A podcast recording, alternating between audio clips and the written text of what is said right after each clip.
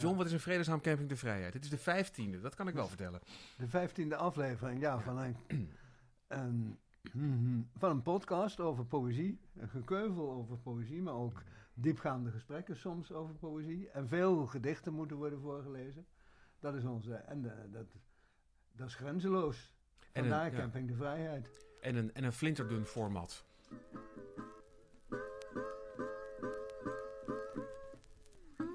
Dit is Camping de Vrijheid, de poëziepodcast van Ingmar Heitse en John Jansen van Galen.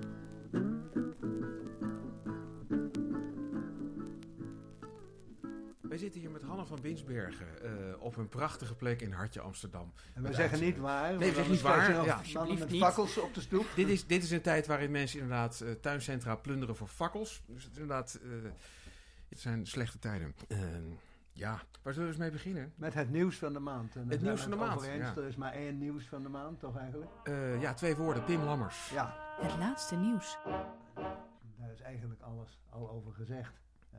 Het is een hartverwarmende solidariteit eh, betuigd met eh, Pim Lammers die niet de mond gesnoerd moest worden door een groepje verstokte ja, christenen en reactionairen. Ja, Toch? Ja, ja daar, Dus daar komt het wel op neer. Ja. weinig aan toe te voegen. Misschien behalve, als ik iets mag toevoegen, dat mij trof wat eh Sylvain Efimenko schreef in Trouw. Aha, Die zei fantastisch, al die, eh, al die solidariteit ja. met Pim Lammers. Maar waar was diezelfde solidariteit toen, ja.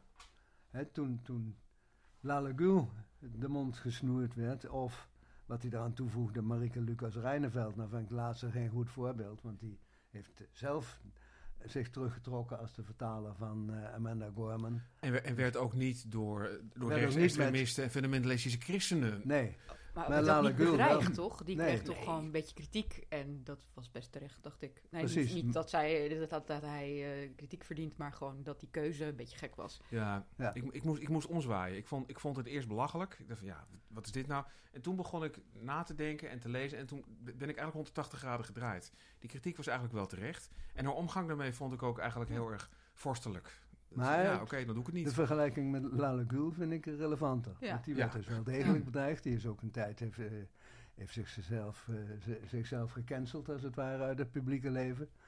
Dus eh, ja, en dan suggereert Evimenko, Ja. dus het is kennelijk makkelijker om ons met z'n allen tegen een groepje verstokte christenen eh, te keren dan ons te keren tegen orthodoxe moslims. Dat is wat er Ja, ja, bij dat, hem achter zit. dat, zie- dat zie je in cabaretland natuurlijk al, al vele jaren. Ik was trouwens net te laat om ook onder die advertentie te staan. En dat is me goed ook, want er waren zoveel mensen dat ik weet niet of je het geprobeerd hebt. Het was zo klein geworden, die lettertjes. Je, kon, je wilde altijd Ik, lezen ik sta, wie ik staan er sta erbij. Ik, ik, ik kan later aan mijn kleinkinderen vertellen dat ik in het uh, debakel Pim Lammers eh, manifest aan de goede kant stond. Ja. Dat is natuurlijk onzin. Maar Daar gaat het natuurlijk allemaal om. Daar gaat het aan om. Het is staan. profilering. Ja, je Ja. moet duidelijk zijn wie wie. Het is, eh, dat, dat, dat is het lastige altijd inderdaad van dat, dat te hoop lopen. Ja. Dat denken aan, aan Remco Kampert als hem werd gevraagd om iets te ondertekenen. Dat hij zei van ja, daar zullen ze in het buitenland van, zal een of andere di- dictator van onder de indruk zijn van, oh Kampert is erbij. Nee dan, eh, dan hou ik, wel- hou ik Nou, op met mensen ja, maar. Ik ja. heb niks gezegd, ja. Maar ja, als je nooit iets zegt, dan is het ook een probleem natuurlijk. Ja. En het is natuurlijk wel, eh, wat ik het ergst vond, het hele mechaniek van die sociale media, hoe dat werkt. Wat voor eh, mensen erop duiken, die gewoon blijkbaar wel ja, een computer hebben kunnen kopen en het Nederlands min of meer machtig zijn. Aan de andere kant, het is een ridicuul voorbeeld. Er schreef ook iemand van ontlezing. Want ik neem aan, daar kun je vanuit gaan dat niemand Oh, kennis ja. had genomen van de teksten van Pim Nee. Lammers. Alleen van de, het verhaal dat We hebben alle, rondzoomde. alle- allemaal mensen van, ja, Het ik heb het boek van Pim. Lammers gelezen. Het is maar geen boek, het is een kort verhaal, het Nee, staat op ja. internet. Waar hebben we het nou over? Welk tijdschrift was dit eigenlijk? Eh, het was, ik, eh Ja, hoe heet dat ook weer? Parelduiker? De Parel. Nee, niet ik. de parelduiker. Nee, hè? Nee, dat Oh, ken ik. shit. Nee. Eh. Ja. de optimist. Ah, De optimist, yes. Ja. Ja, heb je het? Ja, oké, de optimist. Mooi Meestal zo. word ik om half drie s'nachts wakker en dan roep ik de optimist. En de Ja. mevrouw gaat toch slapen. Goed, De optimist. Ja. Fijn. Hè, hè. Ja. Ja. Nomen est omen. ja. Als hommage een kindergedicht van eh, Pim Lammers. Op wie ben ik?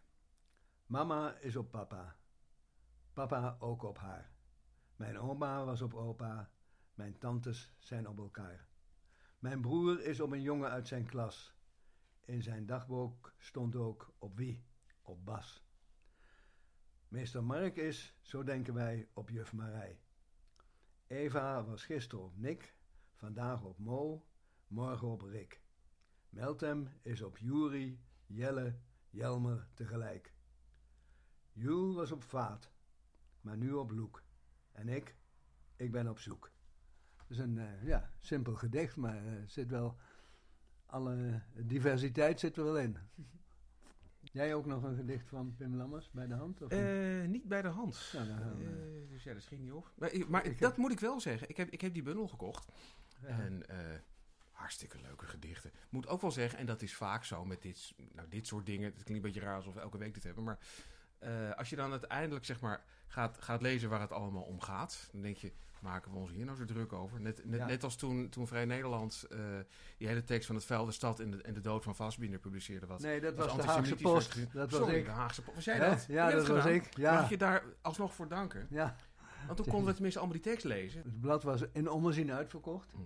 En toen zei we dan, dan bijdrukken. En toen zei de directeur, nee, dat moeten we niet doen, want dan gaan we gebruik maken van de situatie. Maar dat vond ik een heel hypocriet argument. Dus het is niet bijgedrukt. Wauw. Ja, Dus het is een collectors item. het is een collectors Niet dat ik item. het nog heb. Ik heb het thuis liggen, ja. Ik wil maar zeggen, dan lees je dat en dan denk je, oh, dus hier zit ook de denkfout. Of, eh, en vroeger las iemand nog iets voordat hij er wat van vond, maar dat is dus nu helemaal niet meer, begrijp ik. Dat, dat vind, vind ik wel erg. Ik ik ben ook, dat moet ik zeggen, het heeft me wel allerlei nieuwe dingen gebracht. Ik ben bijvoorbeeld naar liedjes van Monique Smit gaan luisteren. Oh, Ja, dat valt niet mee, eh, John. nee, Dat is nog veel erger dan ik, dan ik dacht. Met, met wel hele mooie rijmparen als... eh, eh, ik, ik heb geen zin in siesta, want eerst is het tijd voor fiesta. haha. Ja. Goed gevonden, ja. Kom er maar eens op. Was er niet nog meer nieuws van de maand? Ja. eh, Er is nog steeds geen dichter des vaderlands. Oh, dat was het, ja. Is nog steeds geen... En, Ja, of, en of daar weet misschien jij meer van, meer. maar dat mag je niet zeggen, wat? Nee hoor, ik weet helemaal niks. Nee. Ik weet Nee. alleen, eh, dat, ja, ik ken alleen de oude dichter uit Vaderlands, Ja. maar Ja. die, eh, Maar nee, ik, ik, ik weet helemaal niks. Volgens mij weet jij wel meer, maar mag, mag je niks zeggen. Nee, anders, anders krijg ik echt een probleem inderdaad. Ja. Maar ik weet is wel wie er... Wie er ja, voor ons. Ja, dat is En onze erg, luisteraars, ja. het- Jij het weet wie zich teruggetrokken heeft. Eh, ja, ik weet wie is benoemd en wie zich teruggetrokken heeft en ook waarom. Ja. Eh, overigens komt het wel uit een grapevine die wel Amsterdams is. Dus in- Oh. in, in, in die zin hoeven we maar enkele straten te lopen om aan te bellen bij, bij een collega van jou die het allemaal weet. Maar eh, goed. En als die het weet, weet ik ook dat enkele tientallen anderen op de hoogte zijn. Maar wat ik het, het, eh, het ergste vind, of, de of het gekste vind aan deze hele situatie is... De wereld draait gewoon door. Ik geloof niet dat iemand DDV mist. Zou Nee. het kunnen dat het niet zo'n belangrijke functie is als we denken? Wat denk jij, John? Ja, ik las laatst nog iemand die, eh, die dacht dat uh, Zed Bruinjaar de dichter des vaderlands was. Die was een paar jaar achter, maar dat Ja. eh, is ook iets van eh, gebrek aan relevantie. Eh, het zijn niet mijn woorden, maar daar heb je wel een punt misschien. Ja. Eh, want het is wel zo. Kijk, de een maakt er wel wat van. En de ander misschien ook wel, maar wat minder zichtbaar. Ik heb de indruk Ja. dat Zet Bruin wat minder zichtbaar was. Lieke Marsman, eh, daar kun je alleen maar superlatieven over spreken. Hoe die dat heeft aangepakt. Maar ja, die had misschien ook wat meer de kans. Of die, had het, die, die ging wat meer terug naar de kern waar het om gaat. Namelijk dat je gewoon een aantal steengoede gedichten maakt. Dat deed ze al daarvoor. En daar gaat ze nou mee door. Dus het is wel nieuws, maar het is ook nieuws zonder... We kunnen er geen gedicht aan vastknopen. Ja, weten toch wel een mooi gedicht van eh, de, de oude dichter des Vaderlands. Ja, Ja, Ter gelegenheid van poëzie. Er was niemand jarig, er was niemand dood. Het gedicht was zelf de reden. Als we zeggen, de mensen lezen geen poëzie meer, wat bedoelen we? We bedoelen dat ze niet langer voelen. Allemaal cursussen om iets te worden, maar niemand doorvoelt wat hij is. Aan het einde van een gedicht ben je niet langer verloren. De stekels van schaamte trekken zich terug. Het leven is een leven lang zoeken naar metaforen. Als het afstellen van een autoradio. Op een landweg ruis van onbekende stemmen. In een lied dat vaag bekend voorkomt. Dan een beller lang na middernacht. Ik zou het lied graag nog eens horen. Dit is van eh, Ja. Lieke Marsman. mooi hè? oké, ja. Mooi. Dat, Ja. dat een goede stem. Ja, We hebben hem wel eens in de, in de podcast gehad, maar ik wou hem heel graag horen uit de, uit, uit de mond van een leeftijdsgenoot. Soort, want en dat levert heel veel op. ja, Ja, zeker. Dank je. met veel liefde voorgelezen. lijkt. Zeker weten. Ja. Wat, wat is hier goed aan? Ik, eh, Ja, ik zit daar laatst over, de laatste tijd een beetje over na te denken. Omdat eh, eh, ja, ik ben zelf veel bezig in, eh, met- met het, eh, het politieke in poëzie. En ik zat er net iets over te lezen. Eh, in een oude discussie tussen twee dichters over ehm, dat poëzie dan eh, eh, niet te pamfletistisch moet wezen en dat soort dingen. En ehm, hetgene wat ik hier goed aan vind, is dat het voor mij probeert woorden te geven aan hetgene wat in poëzie niet te reduceren is tot iets anders dan poëzie. Ja. En dat, ehm, dat vind ik ook wel het grote. Eh, dat is voor mij ook wel echt de grote motor van, van het schrijven. Dat er iets zo ongrijpbaars in de kern van het hele poëziewezen zit. ehm, waar je af en toe een glimp van opvangt. Waardoor je denkt: Godverdomme, wat is dit mooi. Mag ik Godverdomme zeggen in de podcast? Ja hoor. Oh. Ja, Heel graag, zo vaak mogelijk. Ja. Ehm, en dat eh, eh, volgens mij is dit eh, echt helemaal recht op, dat, op die kern af. Eh, Mhm. En dat, eh, dat vind ik, ja, en, en, en dat, dat is natuurlijk ook, ik denk dat dat heel erg ook iets is, een soort probleem in het eh, hart van eh, die functie van Dichter des Vaderlands. Omdat je natuurlijk de hele tijd eh, wordt uitgenodigd om iets te schrijven ergens over ja. de hele tijd zo'n commentaar op de actualiteit. Dat lijkt mij echt ontzettend moeilijk. Omdat je dan...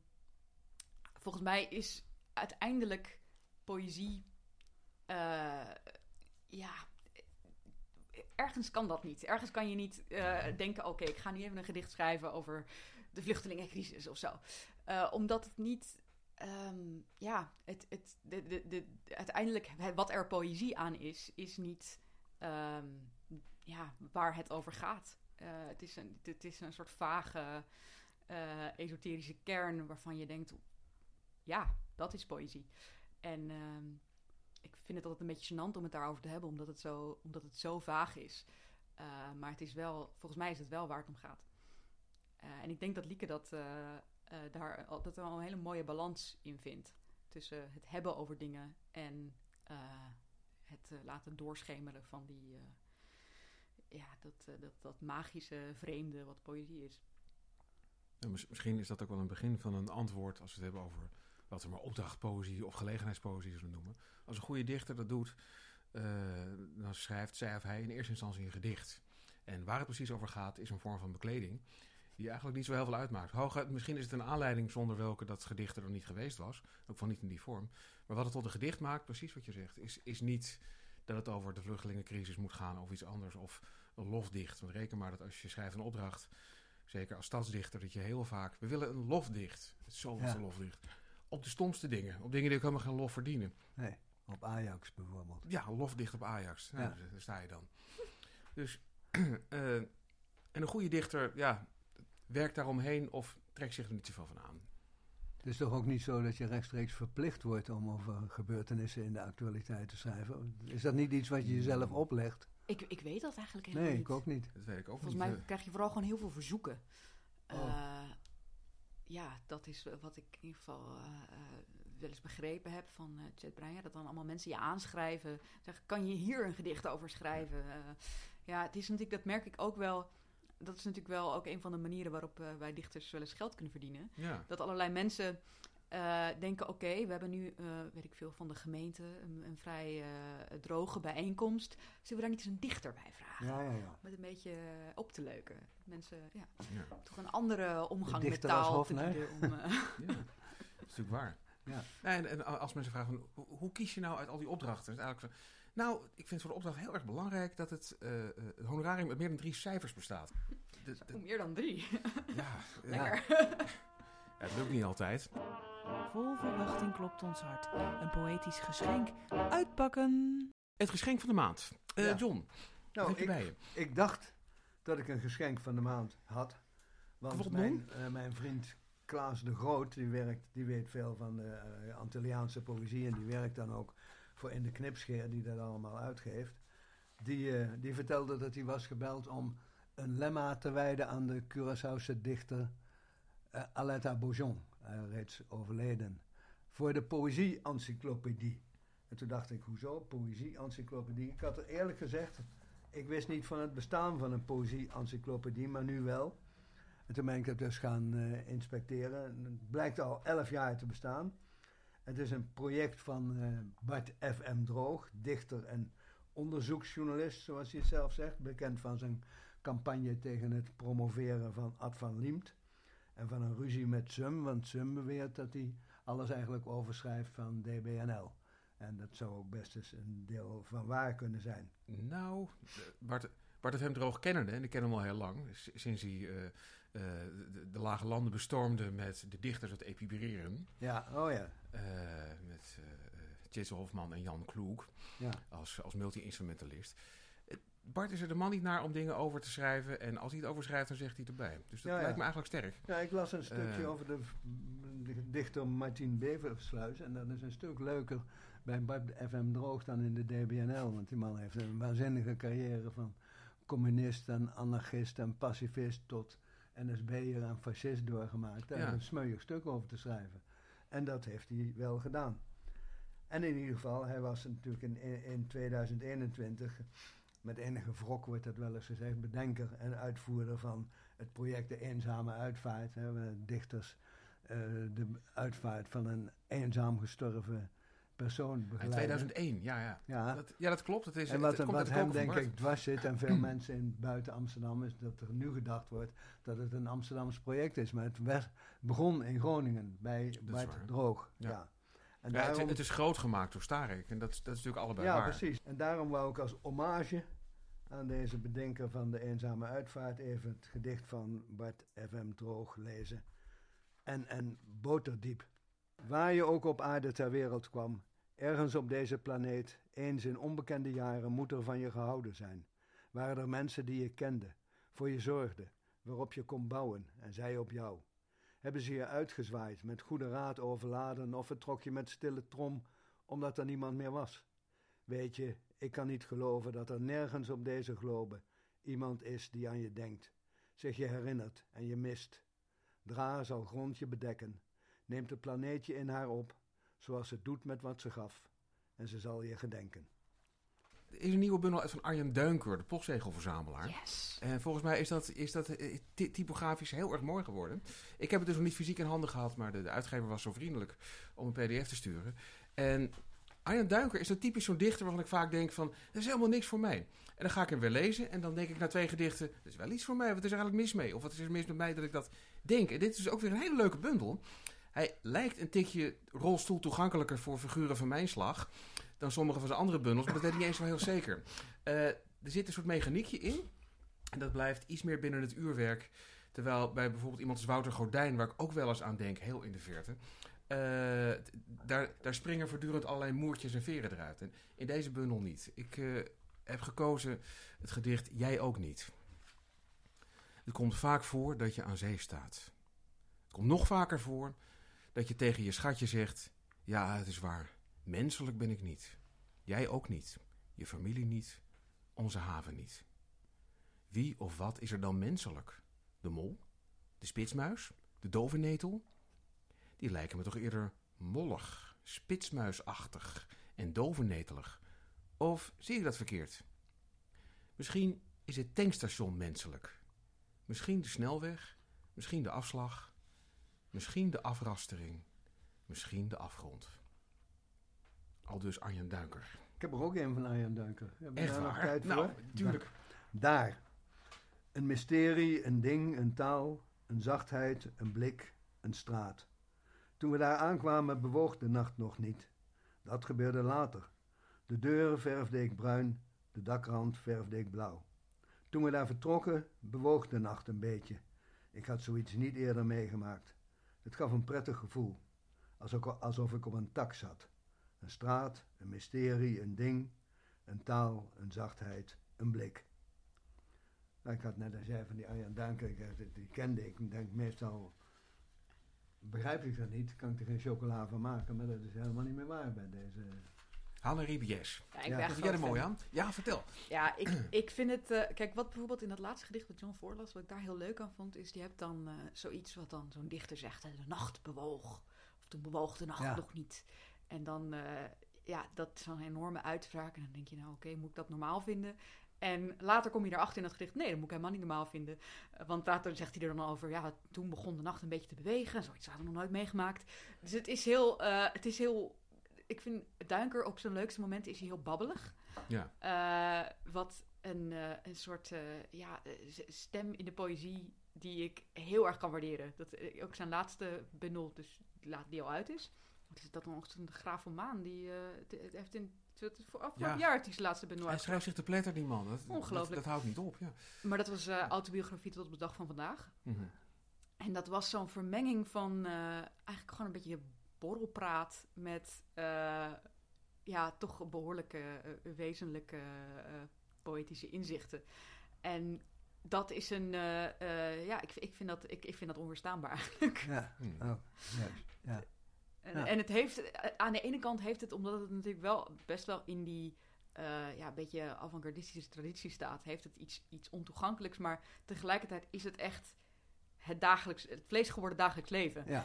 Uh, Ja, en ik vind die, zeker. die Ja. combinatie vind ik, uh, Ja. ja. vind ik erg, dat spreekt mij erg aan.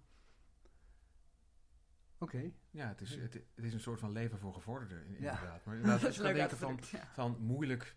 Ik, kan, Moeilijk, ik kan er ja. ook geen chocolade van maken vaak. Maar tegelijkertijd begin ik te zien van... Ja, maar er staat helemaal niks raars. Nee. Net, net als mensen zeggen van... Ja, faverij, moeilijk, moeilijk. Dan ga je het lezen ja. Glashelder. Wat er moeilijk aan is, is eruit halen wat erin zit. En daar ben je misschien wel, misschien wel een leven mee bezig. ja. Laat dat nou net het teken zijn van het werk van grote dichters, vind je niet? Dus ja, ik kom, ik kom erop terug. Maar misschien is het ook wel een kwestie, ik weet niet of jullie dat herkennen, van eraan wennen. Ik weet dat, dat, dat ik de eerste, zeker. eerste bundel van Tonnes Oosterhof las en dacht van, hier kan ik helemaal niks mee. En nou, en nou is het echt een van mijn favoriete dichters ooit. Eh, je groeit er ook in. Ja, Of vaak zo. moet je het gewoon een paar keer horen. Ja, dan- horen helpt, hè? Nou ja, kijk, helpt, ja. wat, is, wat het ook is, is ik denk dat heel veel mensen ehm, bij poëzie op zoek zijn naar een, een ingang om het te lezen. En bij heel veel mensen is, gaan, ja, heel veel mensen gaan er toch vanuit dat die ingang betekenis is. En ik denk dat er heel veel dichters zijn waar, bij wie eigenlijk de, de beste ingang om te nemen misschien wel klank is. Of Mhm. dat iets, ja, ook zeker bij zo iemand als Thomas Oosterhof, dat iets lekker is om te zeggen. Ja. Eh, ik denk dat dat een heel belangrijk iets is. En dat is ook iets wat ja, iedereen herkent. Dat weet je, kinderen die, eh, eh, dat is ook een beetje hoe je leert praten. Weet je wel? Dat een woord gewoon heel erg leuk is om, om te zeggen en om te kijken hoe mensen daarop reageren of zo. ja. Ik denk dat dat ook een heel wezenlijke kant is van poëzie, die ontzettend toegankelijk is eigenlijk. Of eh, toegankelijk is op het moment dat je dat serieus neemt. Want ik denk Ja. dat heel veel mensen Ja. ook zich dom voelen in het bijzijn van poëzie. Denken, Ja. oh, dat zal ik Ja. wel niet begrijpen. Ehm, en eh, ja, zo iemand als Duinker kan dat effect denk ik ook wel hebben op mensen. Want, Ja, eh, dat, nou. Absoluut. het wordt poëzie genoemd, dus, Dus, het zal wel- Dus het is moeilijk. dus het zal wel veel verder gaan dan wat er staat. Want er wat- staat, ja, ja. En ik denk dat het heel vaak eigenlijk gewoon niet zo is. Je moet Nee. serieus nemen wat er staat. En dat dat, eh, dat dat eenvoudig is, maar dat in dat eenvoudige ook wel weer heel veel, eh, ja, weet ik veel, gewoon metafysisch mysterie schuilt. Zeker. Je hebt helemaal gelijk. Dat inderdaad, de, de, de, de denkfout is inderdaad die grote deur van de betekenis willen nemen. Terwijl die meestal klemt in een gedicht. Die je veel beter even om kan lopen. ja. Waar, waar, waar, waar gewoon de keukendeur wijd open blijkt te staan. Ik had er nooit eens over nagedacht. maar Dat is natuurlijk zo. Het is de basisfout die heel veel ja. mensen... Maar ik zelf dus ook nog vaak. Hebben we nog een gedicht van de maand? Het gedicht van de maand. We hadden het net over die eenzame uitvaart. En pas in een reportage, die worden tegenwoordig... Daar worden reportages van gemaakt door Joris van Kasteren. En daarin kwam Ja. ik de naam tegen van... eh, bij het eerste gezicht van Jan Kal. Toen dacht ik, tjeetje, is die dood? Hè? Met ons en productieve, productieve sonnettendichter. Maar dat bleek niet zo te zijn. Het ging over een vriend van Jan Kal uit vroegere tijd... die hij zijn kutswagen noemt van zijn tijd. Oh, ja, ja. Hebben ze Dat- kan eigenlijk niet meer, vriendin gehad? dat, is, dat is een woord... En die is er weer met een derde vandoor gegaan. En die man was Je hoort ook nooit was- paalzuster. Waarom kuts? Frans, mijn vriend was vies. rijk en die is aan lage wal geraakt. En toen heeft hij zich weer aan Jan Kal opgedrongen en is bij hem in huis getrokken. En het is, was een zootje in dat huis, een absoluut zootje. En hij is daar erbarmelijk aan zijn eind gekomen, die man. Eindgoed. En- bij maar- deze eenzame uitvaart, dus zo eenzaam was hij niet, want hij woonde bij, bij Jan Kal in huis, zoals ik net zei. Er werd een gedicht voorgedragen, altijd worden die gedichten voor de gelegenheid geschreven door een dichter. Ja. Maar nu hebben ze een gedicht genomen van Jan Kal over een bizarre gebeurtenis die zij samen hebben meegemaakt. Die, die, die vriend en, en een vrouw, ik weet niet of het die vrouw was, maar een vrouw. En dat is bomaanslag Bologna, 2 augustus 1980. Wanneer ik pech heb, zie ik toch de zon. Want bijna stond ik op een dodenlijst die zomer. Naar Italië gereisd om bij te komen met kutzwager Ton. Nog één dag rekken bleek te duur geprijsd. Slechts koffie in Bologna op het station. Hoewel ik dacht dat nog wel eentje kon, zei Ton, ik rijd nu weg. Dat bleek het wijst. Te Beekbergen deed ons het nieuws verbazen. Centraal station Bologna opgeblazen. We waren tien minuten eerder weg. Op de plaketten worden niet voor eeuwig herdacht. Saskia Dolk, Jan Kal, Ton Schouwen. Verdikke me, ik heb ook altijd pech. Ja. Mooi contrast met Arjen Duinker. Ja, zeker. Het, het, het gebeeld houden, of in elk geval het, het, het, eh, het, het, het prachtige bedreven sonnet. Ja, het sonnet, het Ik- ja, ik- klassieke sonnet. Maar Ja, ook wel een wij- beetje een sonnet met een punchline. Ja, het is Ja, duidelijk. ja, Ja, ja. inderdaad. Maar dat, dat, dat is Jan Kal wel toevertrouwd. Hij kwam Jan Kal vroeger eh, vaak tegen in het café, een, een, een opgewekte man, die toch altijd te klagen had over het bestaan van dichter. Dat was heel ermetierig. Ja. En later heeft hij nog, kwam ik hem tegen in de bibliotheek van de, van de Vrije Universiteit, want daar heeft hij nog heel lang, is hij gered met een eh parttime baan als bibliothecaris. En Ja. toen had hij daar eh, zijn geld te verdienen, want ja, met die gedichten kwam hij er niet. Ik denk dat Jan Kal bij mijn allereerste echte poëzieoptreden was. Dat was namelijk in Haarlem, in eh, Café de Waag. Ah, en volgens mij woonde Jan Kal in Haarlem, of in ieder geval was hij altijd in dat café. ik lang, was ook ja. altijd in dat café, Ja. dus dat... eh, eh, en eh, ik was eh, 15 jaar, denk ik, of 14 of 15. En toen eh, heeft hij nog een biertje voor me gekocht daarna. dat is heel sympathiek. Het is een aardige man. Ja, het is een, absoluut een aardige man. Leuk, oké, dus dat, dat, dat was gedicht genomen. Ik heb eh, eh, van Luc Gruet. Ik ben, ik ben al heel lang eh, vreselijk hard fan van Luc Gruet. Het is echt iets voor mij.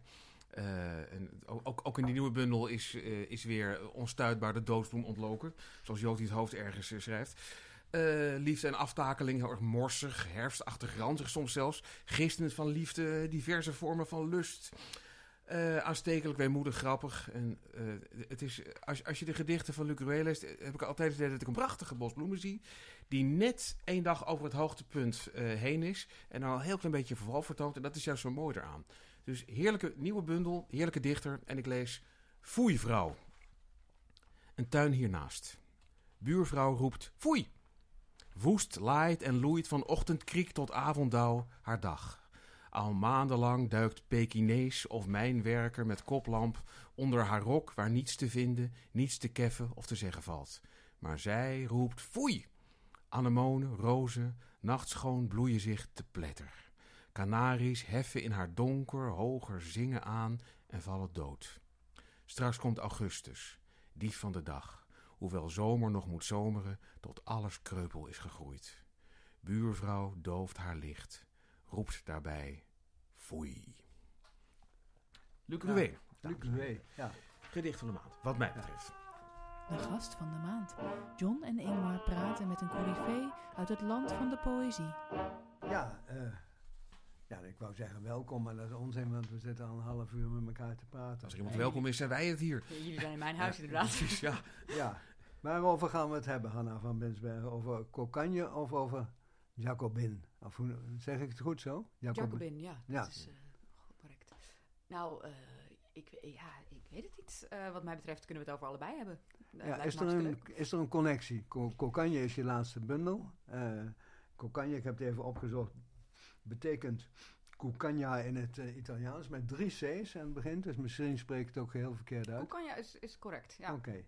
En, Maar het betekent ook bolletjes kleurstof. En er is voor nog een restaurant te Groningen dat zo heet. In de Oude Boteringenstraat, diner vanaf 25 euro. Nou, dat is te doen. Is te geven. Maar goed, je bedoelt het als Luilekkerland. Ik bedoel dit inderdaad als Lekkerland, ja. Ja, En eh, ja, de, de, de, het ehm eh, Cucagna in, in eh, Italië heb je volgens mij, eh, is het ook een soort vaste kermisattractie dat je dan, eh, ehm, het is een soort van koekhappen. Je volgens Oh. mij, nou, of een soort van combinatie tussen de, wat is het, kop van jut en koekhappen. Dus je moet ergens op slaan en dan kan je een ham winnen of zo. oh ja. Ehm, of die hangt daar dan ergens. In Ik was als kind doodsbang voor de kop van Jut. Want dan moest je in de kermis en de ingang van de kermis, daar was die kop van Jut. En ik was in de oorlog opgegroeid, dus bang voor eh, knallen en Ja. bombardementen. En probeerde altijd net, terwijl er niet iemand op dat ding zou slaan, te glippen de kermis op. Want anders dan ging het ding met een knal omhoog. En de bedoeling was dat het zo hoog mogelijk schoot. Want dan kregen die mannen die dat deden een kokarde. Maar nu dwaal ik eh, af. Nou ja, dan wil ik toch graag iets verder af. Ik, ik ben ook bang voor de koffiehut. Maar dat komt omdat ik eh, eh, altijd word verslagen door mijn moeder. Oh, Goed slaan op zo'n ding is natuurlijk deels kracht, maar het is ook een kwestie van techniek. ja. Wij hadden en hebben een huisje in de polder, wat half op het water staat.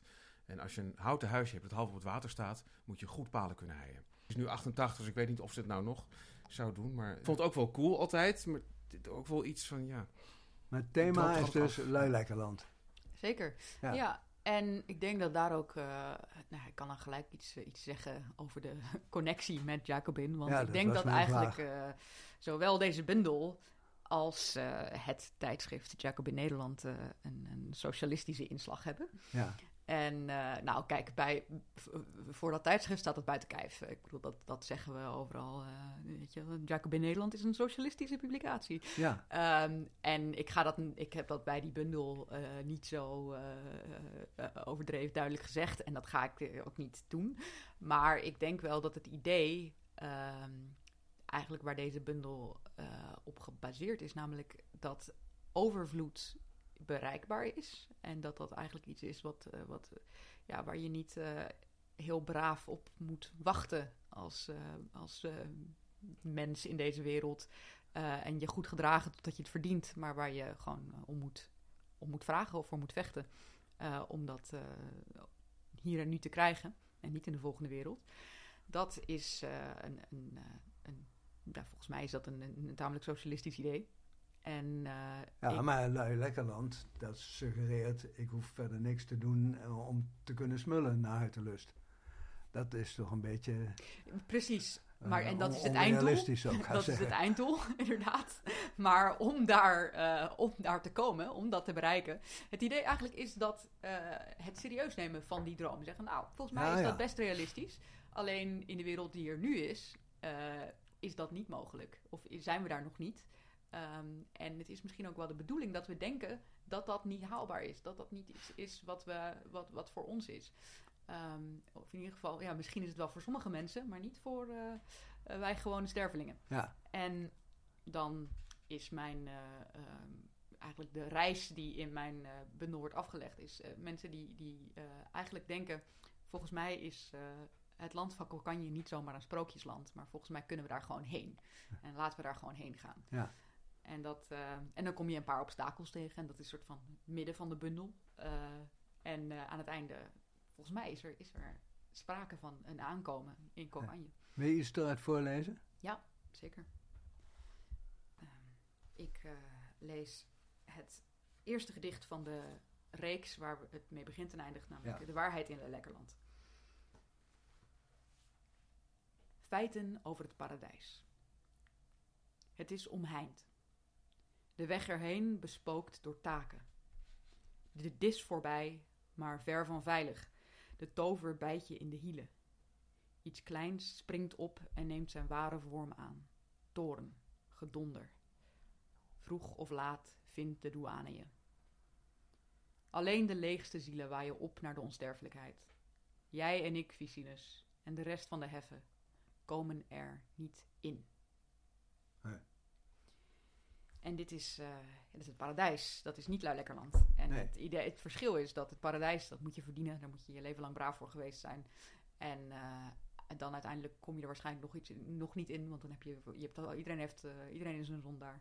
En iedereen heeft wel iets verkeerd gedaan. Terwijl, dit, dit, is, ja, dit is eigenlijk een soort... ehm, eh, de verklaring waarmee je begint. Namelijk, dit, ja, dit is niet... dit werkt niet. Ehm, en... dus we moeten een alternatief hebben. Een alternatief, een alternatief dat past bij wat we nodig hebben. En Ja. dat is kokanje. Ja. En dan citeer je herhaaldelijk... eh, de zachte krachten zullen winnen in het laatst. Doe ik Dus- dat? Dat heb, je, heb ik ergens gevonden. Dat, dat- je, je- In de bundel.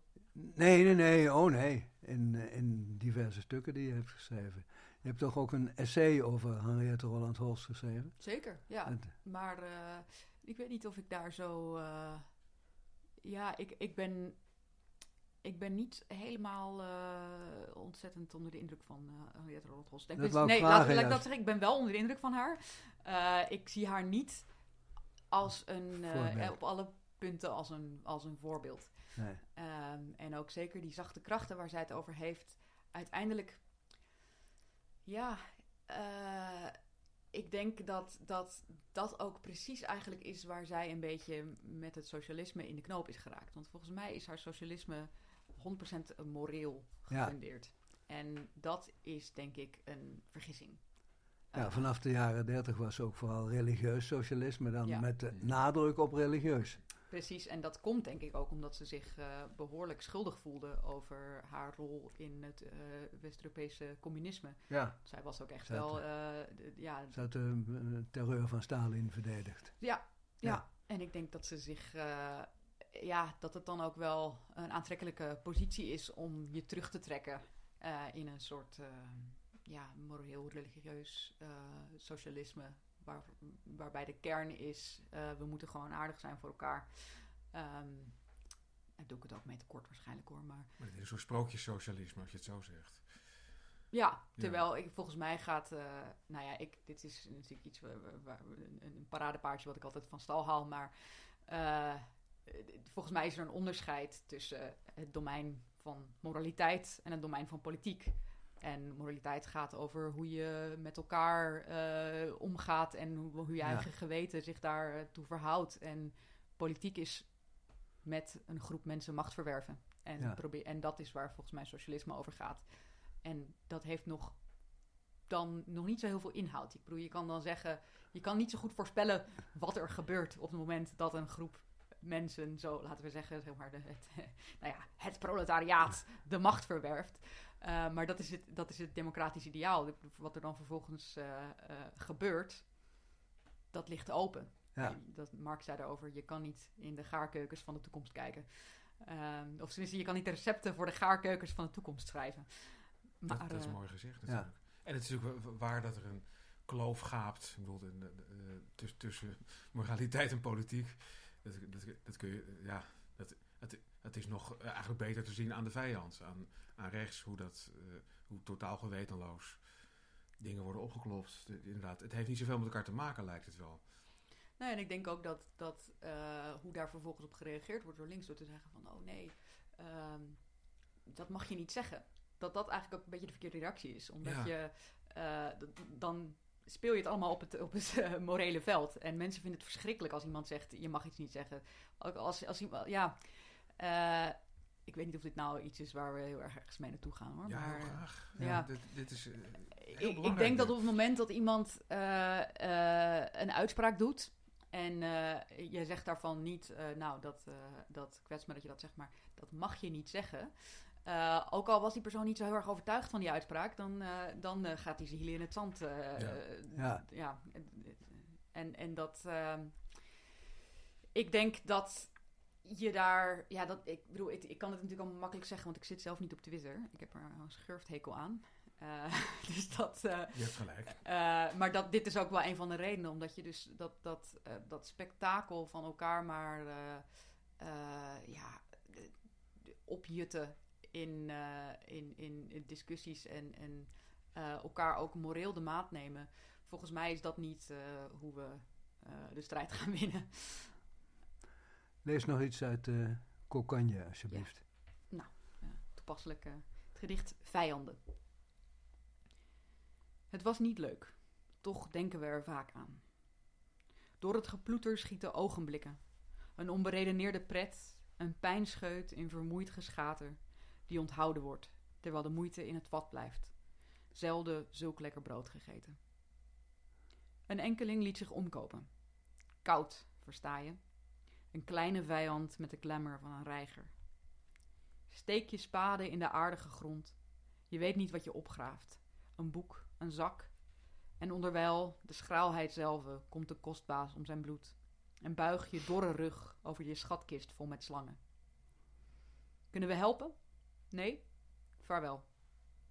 De man schudt een tak en hij is weg. Het zou goed moeten zijn en genoeg om aan dit meer te wonen. En elke dag te werken aan het grote gedicht dat wandelen heet. Ja, het grote gedicht dat wandelen Mooi, heet. ja. Dat ik uh, als wandelaar ook even genoteerd. Dat is mooi, ja. Ja, er wordt heel veel gewandeld in deze bundel. Ja, inderdaad. Doe je het zelf ook? Ja, ik ben wel, ik hou wel erg van wandelen. Niet per se dat ik dan eh, een soort eh, grote trektocht ga maken hoor. Het is een beetje de, de een NS-wandeling op zijn tijd. Maar Ja. eh, ik, vind, ik denk dat, er, dat het wandelen en eh, eh, ja, natuurlijk, het, het is echt een COVID-bundel ook. Hè? Het is echt geschreven tijdens de lockdown. eh, waarin we allemaal wat afgewandeld hebben met z'n allen. Ja. En, ehm, maar ja, daarnaast, ik denk ook dat er een soort connectie is tussen het schrijven over poëzie, of soort van poëtisch nadenken en het wandelen. Namelijk, je ziet allemaal dingen aan je passeren en je bent eigenlijk, je bent, je bent eigenlijk niet, ehm, eh, je bent niet echt ergens over aan het nadenken. Je, Nee. laat gewoon, je bent heel ontvankelijk voor dingen. Ehm, en bij mij vormen zich dan vaak zinnen eh, die later leiden tot een gedicht. Dat schrijven mensen vaak zoals Cees Notenboom, dat je eh, wandelen leidt je tot allerlei gedachten. En, maar mijn ervaring met, als het, nou wat is het, 75 jaar wandelaar, is het dat hoe langer je op pad bent, dat je hoe langer hoe meer vervaagt eigenlijk. Dat het, er valt niet zoveel te denken. En, eh, Dat het steeds stiller wordt eigenlijk. het wordt steeds stiller. Ja. Ja. Dat, dat is direct Paul Auster, wist je dat? Wat? Er is een, eh, eh, in de boeken van Paul Auster wordt ook nog wel eens gewandeld. Ja. En de- hij, is- je zei bijna gewoon wat, wat er ergens in het boek staat. Ik denk City of Glass, maar moet ik opzoeken. Dat hij eh, uiteindelijk, eh, ik, ik moet parafraseren, dat hij, dat hij wil eh, wandelen. tot- Totdat hij inderdaad eigenlijk het gevoel heeft dat hij niemand en nergens meer is. Nee. This was all he ever asked of things, to be nowhere. je raakt in een aangename versuffing eigenlijk. Als ik, ja, ik wandel tegenwoordig wandelingen van, van 16, 20 kilometer. En dat is, ja, dat is, dat begint met openstaan voor alles. En tenslotte misschien nog wel, maar dan ben je niet meer van bewust. Ja, dan ben jij misschien gewoon niet meer zo belangrijk in dat alles. Nee, Dat nee, is misschien het verschil. nee. Je staat zo open dat je zelf eigenlijk niks meer bent. Ja. Maken dat je wegkomt. ja, precies. Ik hou ook van wandelen. Een links geluid dat mensen in beweging brengt, dat is de steile ambitie van Jacobin. Steile ambitie, dat is mooi gezegd. Maar Mm, ja. in beweging brengt is een beetje, is een beetje vaag. Daar kan je alle kanten mee uit. Ik bedoel, die mannen met die fakkels, die zijn ook in beweging. Ja, maar eh, die, eh, ja, tegen die hebben we het niet. Eh, kijk, ja, in beweging brengen inderdaad. ja, een hardloper is ook in beweging. Maar ehm, ja, wat, wat ik daar eigenlijk mee bedoel is dat eigenlijk de, de ambitie van een links tijdschrift valt voor een deel buiten de wereld van een, van een tijdschrift te maken. En namelijk, je wil mensen informeren, je wil mensen ja, een soort handvat geven. Maar dat handvat, je wil, je wil dat ze uiteindelijk gaan, dat is het, uiteindelijk het tijdschrift dicht doen en gaan handelen. Ja, Je wil en ze overtuigen. Eigenlijk wel, ja. En dat, eh, maar met het verschil dat ik eigenlijk denk dat het beter is niet om mensen een, eh, een, een, ja, een, een serie teksten voor te leggen die ze gaat vertellen wat ze moeten denken. Maar juist ehm, nou ja, de, de, de, de mogelijkheid geven om eh, zelf na te denken en zelf hun, eh, ja, zichzelf kritisch te verhouden tot wat er om zich heen gebeurt. En daar dus ook handelingen aan te gaan verbinden. ja. Ehm, dus dat in die zin in beweging brengen. Ja. En natuurlijk Ja. kan je eh, op allerlei manieren mensen in beweging brengen, ook met leugens. ja. Ehm, maar onze steile ambitie is om dat niet met leugens te doen. ja. En om, om, zoals je schrijft, weg te blijven van de sectarische haarkloverij die links zo lang heeft geteisterd. Dat is een mooi voornemen. Maar je denkt gelijk, hoe? Ik bedoel, je zit met een ervaringsdeskundige aan tafel. Ja. Ik ben voorzitter geweest van de Socialistische Studentenvereniging Politeia. En die was, kan ik je melden, heel links. Ja. Maar toen ik daar zat, merkte ik binnen de kortste keren dat er trotskisten waren die stiekem de macht wilden veroveren. En die trotskisten waren ook in vier varianten aanwezig. Dus bestaan er nog trotskisten eigenlijk? Oh ja, zeker. Oh, Ja, eh, ik ben er zelf geen hoor, maar ze, ze zijn er, ja. Eh, ook, eh, ook jonge mensen, ja, ik ken daar een paar aardige mensen. Kijk, het probleem is, denk ik, dat... ehm, nou, ik, ja, kijk, ik denk dat, dat de, de formule die wij daarvoor gevonden hebben... om te zeggen, wij gaan dus niet een partijlijn neerleggen. We, gaan een, we, we bieden een, een podium podium, voor de discussies die er op links toe doen. En dat zijn Ja. dus, eh, dus we gaan niet zeggen, ja, trotskisten wel, anarchisten niet. Nee, nee, nee. Eh, maar we zeggen, nou ja, ze mogen, ze mogen hier gewoon lekker met elkaar in discussie gaan. En dan vinden wij er zelf ook af en toe wat van. Ehm, maar wel eh, binnen de bandbreedte van het socialisme. Het probleem was altijd, die Trotskisten hielden geheim dat ze Trotskist waren. Dat was de intrede politiek die Trotsky had bedacht. Je moest, je Ja. moest stiekem ergens machtsposities veroveren. Ja, ja, ja. ja, en dan kon je aan het hoofdkwartier melden, we hebben er weer eentje. Ja, in maar dat ons- is natuurlijk voor een, een, politieke organisatie eh, van veel groter belang dan voor een tijdschrift. Ik bedoel, wij... wij Daarom is het eh, verstandig om een tijdschrift te hebben, denk ik. Ja. Het komt niet op papier, hè? Binnenkort? dat is de bedoeling, ja. Dus eh, ook lieve luisteraars, neem alsjeblieft een abonnement op Jacobin Nederland. Want dan kunnen wij op termijn, en hopelijk in het najaar, eh, een papieren nummer gaan drukken. Ja. Maar we hebben dus geen enkele vorm van financiering buiten het verkopen van abonnementen. Nee. Uh, dus dat, uh, ja, we hebben, we hebben echt uh, heel hard nodig dat mensen niet alleen uh, online onze publicatie lezen, maar ook uh, een abonnement nemen op uh, nou ja, de toekomst van ons blad eigenlijk. Ja. Sorry voor dit reclameblokje. nee, maar, dat, we zullen dit herhalen in de aftiteling. ja. Dan nu nog een gedicht? Wellicht? Of niet? Ja, alsjeblieft. Ja. ja hoe meer, hoe beter. Ja. Um, oh, ik heb een, een, een oud gedicht. Heel goed. Um, Uit. Ja, wat heb je daar voor bundel? Ik, ja, ik ken die helemaal niet. Oeh, dit is, ja. dit is, uh, mijn vader heeft dit gemaakt. Ach. ja, dat Oké, zag ik er een- staan op internet ook. een stukje- Bedoeld voor wat ook weer? Bedoeld voor Van Oorschot. Ja, het is een Oh, ja. stukje eh, bi- bibliofiele geschiedenis. ik was ooit eh, heel jong. Eh, op mijn negentiende heb ik een contract getekend bij Van Oorschot om een bundel uit te brengen. Ja. Maar dat boterde niet zo. Ik bedoel, het was uiteindelijk niemands schuld hoor. Het was gewoon, we kwamen er niet uit. Eh, ik wilde iets uitbrengen. Zij dachten, nou, mm, wacht maar even. Ga eerst nog maar honderd andere gedichten schrijven. En ik dacht, nou ja, maar dat is niet mijn bundel. Eh, we zijn ons weg gegaan. Het was allemaal prima. En toen heeft mijn vader daar een, een boekje van gemaakt. eh, met dus de bundel die er toen was. Of de, wat gedichten die er toen waren. Eh, een beetje voor de grap, maar hij had er een ESBN-nummer voor aangevraagd, dus nu staat het ook in de KB. Eh, ik vind het een klein beetje gênant, maar ook wel weer grappig. Ehm, hij heeft dat trouwens uitgegeven onder de naam Uitgeverij van Uitschot. Nou ja, Uitschot heel dan leuk. Ehm, ja, ik heb een gedicht geschreven. Het staat ook trouwens gewoon in kwaad gesternte hoor, maar eh, dat, dat is mijn eerste echte bundel. Dit Ja. is een soort uh, Kwaadgesternte. kwaad gesternte. En waar is die verschenen? Kwaad gesternte is verschenen bij Atlas Contact. Ah, oké. Ja. Ik Ah. even checken. Het kan allemaal goed. Ja, dat is Ehm, verkeerde huis. Maar inmiddels ben je nu weer Ja. bij Pluim, toch? eh, ja, ik ben Ja. toen eh Met naar Pluim Mitzi meegegaan, ja. Oké. Maar goed, hier komt het gedicht eh, vrij naakt op een oud hemd na. De laatste zinnen van het communistisch manifest raken me nog evenveel als toen ik dertien was. Ik hou die lucht graag in mijn kleren. Het geroep waar jullie misschien geen aandacht aan besteden, waartegen je geleerd hebt je oren te beschermen, dat je misschien aan honden toeschrijft, houdt mij levend. Wantrouw het beeld dat uw ogen u steeds teruggeven als u ze sluit. Een averechtse logica drijft je tot grote dingen in het donker. Een uitspraak maakt u ontstellend populair. Grijs pluis, verveeld papier en 20 cent, dat is de wereld. In plichten, trouw, verveeld, bent u opnieuw geboren. Dat je ooit in je vuurvast vel geloofd hebt, niet vatbaar voor de tanden van een rat, niet vatbaar voor de ziektes van de open wereld. Ik mis een lichaam dat van u alleen is. Vrij naakt op een oud hemd na. Dus de toon was eigenlijk meteen al. Als je 19 was toen je dit Ja. publiceerde. Toen je vader dit publiceerde.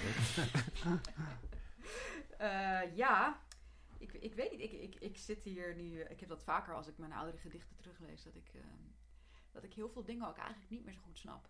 Ehm, en dat is dan eh, bijvoorbeeld de overgang. Ja, eigenlijk de eerste paar zinnen. Dus over dat, over dat geroep en zo en over het communistische manifest. Dat kan ik heel goed volgen. Mhm. Maar dan schrijf ik het wantrouw het beeld dat uw ogen u steeds teruggeven als u ze sluit. En dat, eh, wat dat dan betekent, ja, dat is, dat is leuk, hè? Want Ja, als dichter, het, komt allemaal, eh, het komt allemaal uit je hoofd. Maar, of tenminste, nou, dat, dat denk ik eigenlijk niet. Ik denk niet dat het trouwens allemaal uit je hoofd komt. Ik denk dat het door, uit de wereld komt door het filter van je hoofd. Ehm, Mhm. maar eh, ja, dat, wat dat dan betekent. En ik kan daar dan wel een, eh, een soort theorie over vormen. maar, eh, want ik denk dat dat, wat dat betekent, die zin, een wantrouwend beeld. Dat uw ogen u steeds teruggeven als u ze sluit. Dat dat een soort, eh, ja, dat het zoiets betekent als eh, vertrouw niet te veel op, ja, op, je, op je onderbuikgevoel. Of op je soort Ja. van eh, ehm, emotionele convictie. Ja. Stel daar, ja, zet daar vraagtekens bij of zo. Ehm, maar dat, dat wordt allemaal heel mysterieus hoe, lang, hoe meer tijd er verstrijkt. Ja, Ja, maar dat, dat, dat is ook wel logisch. Ik bedoel, we hadden het over de misvatting dat, dat eh, sommige mensen proberen om een gedicht te begrijpen. Andere misvatting is volgens mij dat een dichter weet waar zijn gedichten over gaan. Oh ja, ja, ja, Ja, ja. ja. het is- ja. je hebt het alleen maar opgeschreven. Ja. Dat betekent niet dat je er verstand van hoeft te hebben. Ja, precies.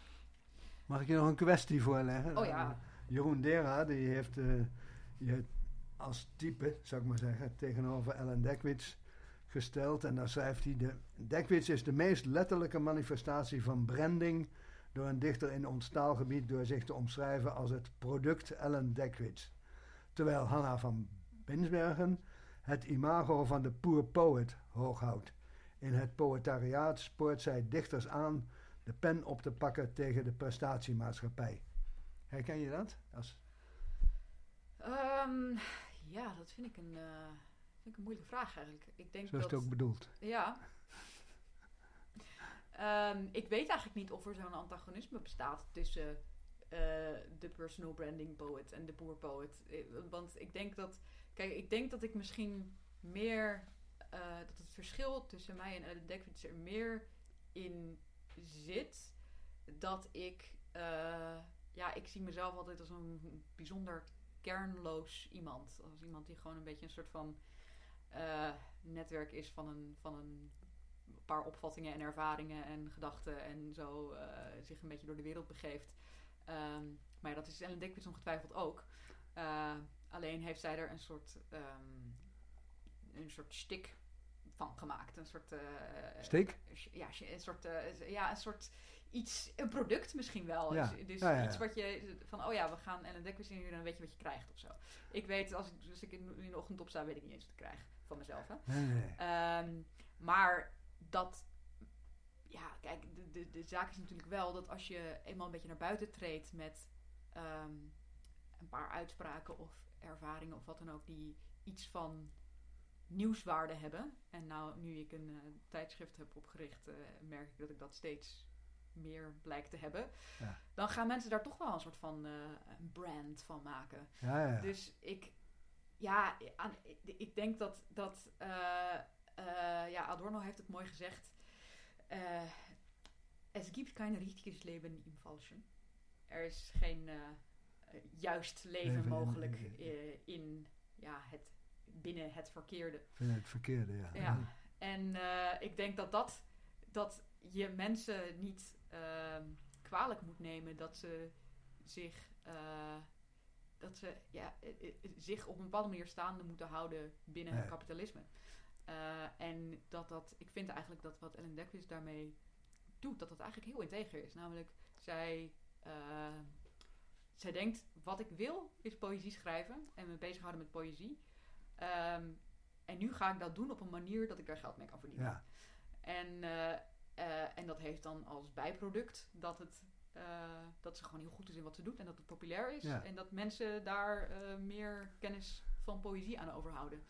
Ik vind dat. eh, Nou, tot je geruststelling, Jo-. Jeroen Dera schrijft een paar regels verder zelf dat die vergelijking verleidelijk en al te gemakkelijk is. Dus. Ja, dat denk ik ook. En kijk, eh, volgens mij dat stuk, het poëtariaat, waar je aan Ja. refereert. Ja. Eh, ik las dat laatst weer en ik, ik heb altijd zo'n gevoel dat, dat zullen jullie misschien herkennen, maar dat je, dat je denkt, oh god, toen heb ik iets gevonden, toen heb ik iets geschreven, het zal wel verschrikkelijk Ja. zijn.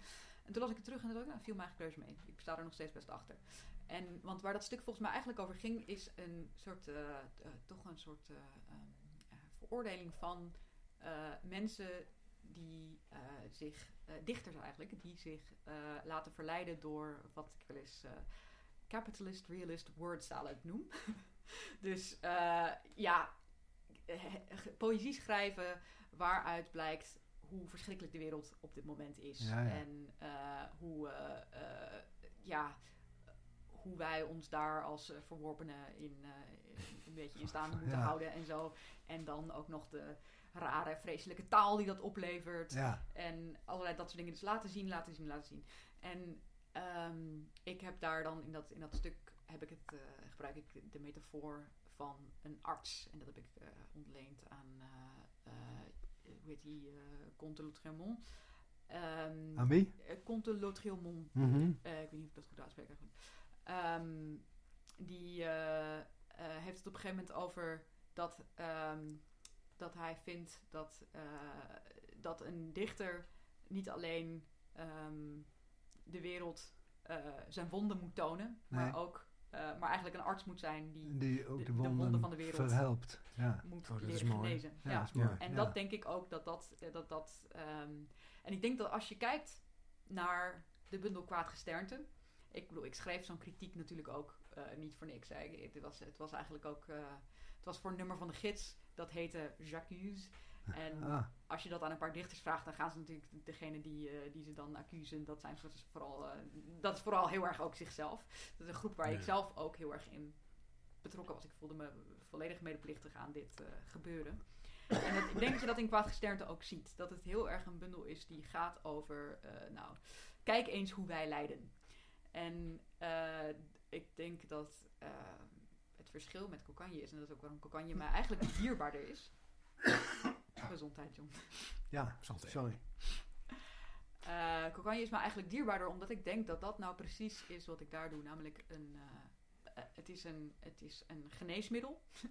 Eh, het is, eigenlijk zegt het eh, heel, heel kort door de bocht, eh, plezier is een, is een geneesmiddel. Plezier is hetgene waar, dat, wat we niet kunnen, waarvan we het belang niet kunnen overschatten.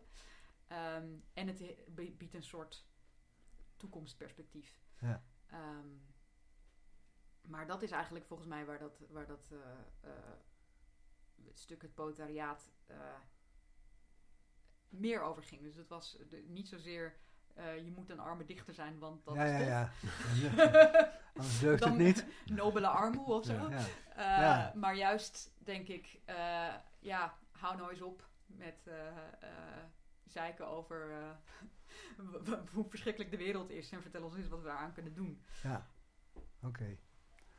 Zullen zullen we haar vragen te eindigen met een gedicht nog? Laten we dat doen. We vragen je te eindigen met een gedicht. Mag dat dan het laatste gedicht zijn in mijn bundel? Ja, Graag. Ja, dat is leuk hoor. Dat is een leuk gedicht. Dat heet namelijk Nalezingen.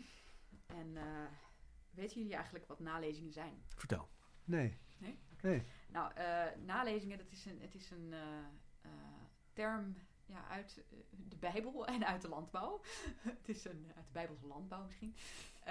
Het gaat erom dat er heel lang was vastgelegd dat de armen het recht hadden om na de oogst op Ja. de akkers de restanten weg te halen. En De ook- bekende uitdrukking aren lezen achter de maaiers. Dat Precies. is het eigenlijk, ja. Dat is wat, het, wat het is. Dus Ja. de, de, de, nou, die, die oogsten. En ook in de Bijbel zijn ook, eh, en zeker in Bijbelcommentaren, eh is er van alles ook van discussie over hoe, hoe, wat je dan wel en niet mag maaien als grondbezitter. Ja. Want je moet iets overlaten voor de armen, dat is hun recht. En ehm, ik zie ook een verwantschap met eh, bijvoorbeeld eh, tafelschuimen. Of, dat is namelijk dat je, nou ja, mensen eten wat in Ja. een restaurant en die laten wat over. Eh, vervolgens ga je dat dan eh, eh, opeten. De restjes opeten. Restjes opeten. Ja. Oh, het is een beetje, het is een Ja. beetje vies, hè? En ook dumpster diven, dat is eigenlijk hetzelfde principe. Je gaat die, de, van, mensen gooien van alles weg. Maar uit die troep is nog van alles moois te, te maken. En er is een soort overvloed in die troep. En ehm, ja, dus dit is, dit is een gedicht wat daar over gaat. Nalezingen. Disgenoten. Liggen de dagen van schepping werkelijk achter ons? In een notendop kwam ze, haar koetsje. En ik woon sinds die tijd in het bos, waar blijdschap mijn deel is. De parasiet der bloemen diepste kleur, die in de druif dat donker smaakt. Wie kon verkiezen boven jullie wijnpoel werkende rivieren, die naar rust nooit voeren en wier oevers eindeloos een achterland bedienen? Tussen afzetmarkt en afvalbelt ziet haar kans de schooier schoon. Tafelschuimers worden niet geboren, maar gemaakt. Ik was alleen op de markt en liet me berispen. Het eeuwenoude recht van de armen, verschanst in de steeg voor de arm van de wet. Zij is het die mijn lichaam int voor slapen en dat donker droomt. Die iris vol met platgeblazen bloemen is de hare en in mijn dan. Die iris vol met platgeblazen bloemen is de hare en in haar dans danst ze mij. Die dommelende rook van toeval die het feest heet, kan van jou ook zijn. Kan je eten en jezelf tot vierder scholen. Genot is der droeftoeters levensbloed. Het is niet veel, maar sappig is het wel. Haar alfabet verwijst er vaak naar. En als haar spreuken werken, is dat mijn vermogen ook. Hefbokalen, doe het gauw, want achter me wordt weer gegeten. De dans gaat door. Ik moet me excuseren. Hanna van Mensbergen, Kokanje. Dankjewel. Koopt die bundel, luisteraar. En neemt allen een abonnement op Jacobin. Ja, zeker. Hoe, hoe, hoe kunnen we daar... eh, Je kunt nu on- online Ja, lezen. precies. Dat heb ik Ja. ook gedaan voor Ja. deze gelegenheid. Dus, eh. hebben we nog een, eh, een woord van Rogier Proper Lemaitre? Natuurlijk is er een woord van Rogier Proper. Er is altijd een woord van Rogier Proper. En deze keer is dat beenderlijm. Niet zozeer in den beginnen, maar aan het einde was er het woord. Van Rogier Proper. Beenderlijm. Ja, beenderlijm. Van botten kan je lijm maken. Beenderlijm genoemd. Zoals van beenderen of botten ook zeep gemaakt kan worden. Tijdens de Tweede Wereldoorlog maakten Duitsers zelfs zeep van botten van mensen uit concentratiekampen. Hoe kom je op het idee? Misschien heeft het te maken met economisch denken. Maakten ze er ook lijm van? Beenderlijm wordt niet zozeer gebruikt om gebroken botten te lijmen, maar bij reparatie van antieke meubelen of instrumenten zoals de viool. Los van dit alles is het een mooi woord, als je het gedragen uitspreekt tenminste. Beenderlijm. Goed. nou, Dit was de aflevering hoeveel alweer? 15e, 15e Zo. aflevering. Ja, het houdt zijn we dus al ruim een jaar, een jaar en drie maanden al. Ja, Goh, de tijd vliegt. Wat, wat, wat, wat doen, we, doen we volgende maand eigenlijk? nou, jij had het voorstel nog van, maar die man woont in eh, Nijmegen, hè? Ja. Jaap Robben. Zie Ja. ik een beetje tegenop. Voor mij staat Nijmegen. Ik reis graag met de trein, dus eh, ik kan niet rijden. Ja, maar wij hebben al die troep bij ons. Ja, Oh ja, dat is ja wel waar. met de trein, dat is leuk. Dan moeten we Jaap Robben bellen of hij wel eens in de Randstad komt. Het zal toch wel. Ja. Ik moet eh, zaterdagavond naar Nijmegen. Nou, Ik ga optreden met een punkband. Oh, vertel eens. ja, dit is waarschijnlijk tegen de tijd dat dit uitkomt, is het al achter de rug. Maar eh, Ja, ja, de, de band eh, Hang Youth. Ja, geweldig. ja, Ja. Ik, wat was het? Ik, ik, geef een nier voor geen Rutte 4. eh, precies. Ja, ja, dat is ja. ook wel thematisch gezien. Nee, precies. nodig, ja. Daarom hebben ze mij gevraagd Ja. om ook iets te schreeuwen waar op is het dat Geweldig. Nijmegen? In de- Eh, Door een roosje heet het. In Doornroosje, Ja. ja. dat is een fameus, eh, Ja. al, al tientallen jaren. Doornroosje.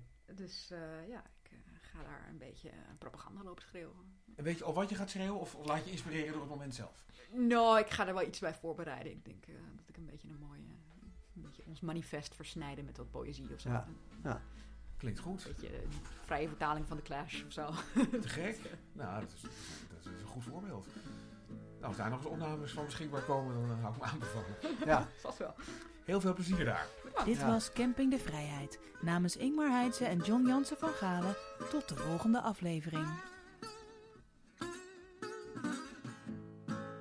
Ik heb nog nooit ergens fakkels te koop zien staan. Ik- Toch Wat heb je te tuincentrum? koop zien staan? Fakkels? Nee, geen. Dit- Nee. Hoe, hoe komen al die mensen die fakkels? Hebben die er gewoon bewaard zo? In, de- in, in Twente heb je veel fakkels, denk ik. Ja, een, lichtnet dat niet zo heel betrouwbaar is. Ja, super flauw natuurlijk.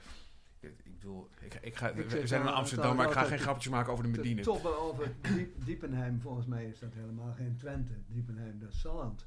Maar ik, ik weet het niet zeker. Maar Diepenheim, wat, heb je daar heb je Ja. kijken op wat het, wat het is? Ja, daar kwam eh, geregeld geweest. Prachtige Ja. kastelen liggen daar. En Ja. een, Kastelen en fakkels vind ik het logische combinatie.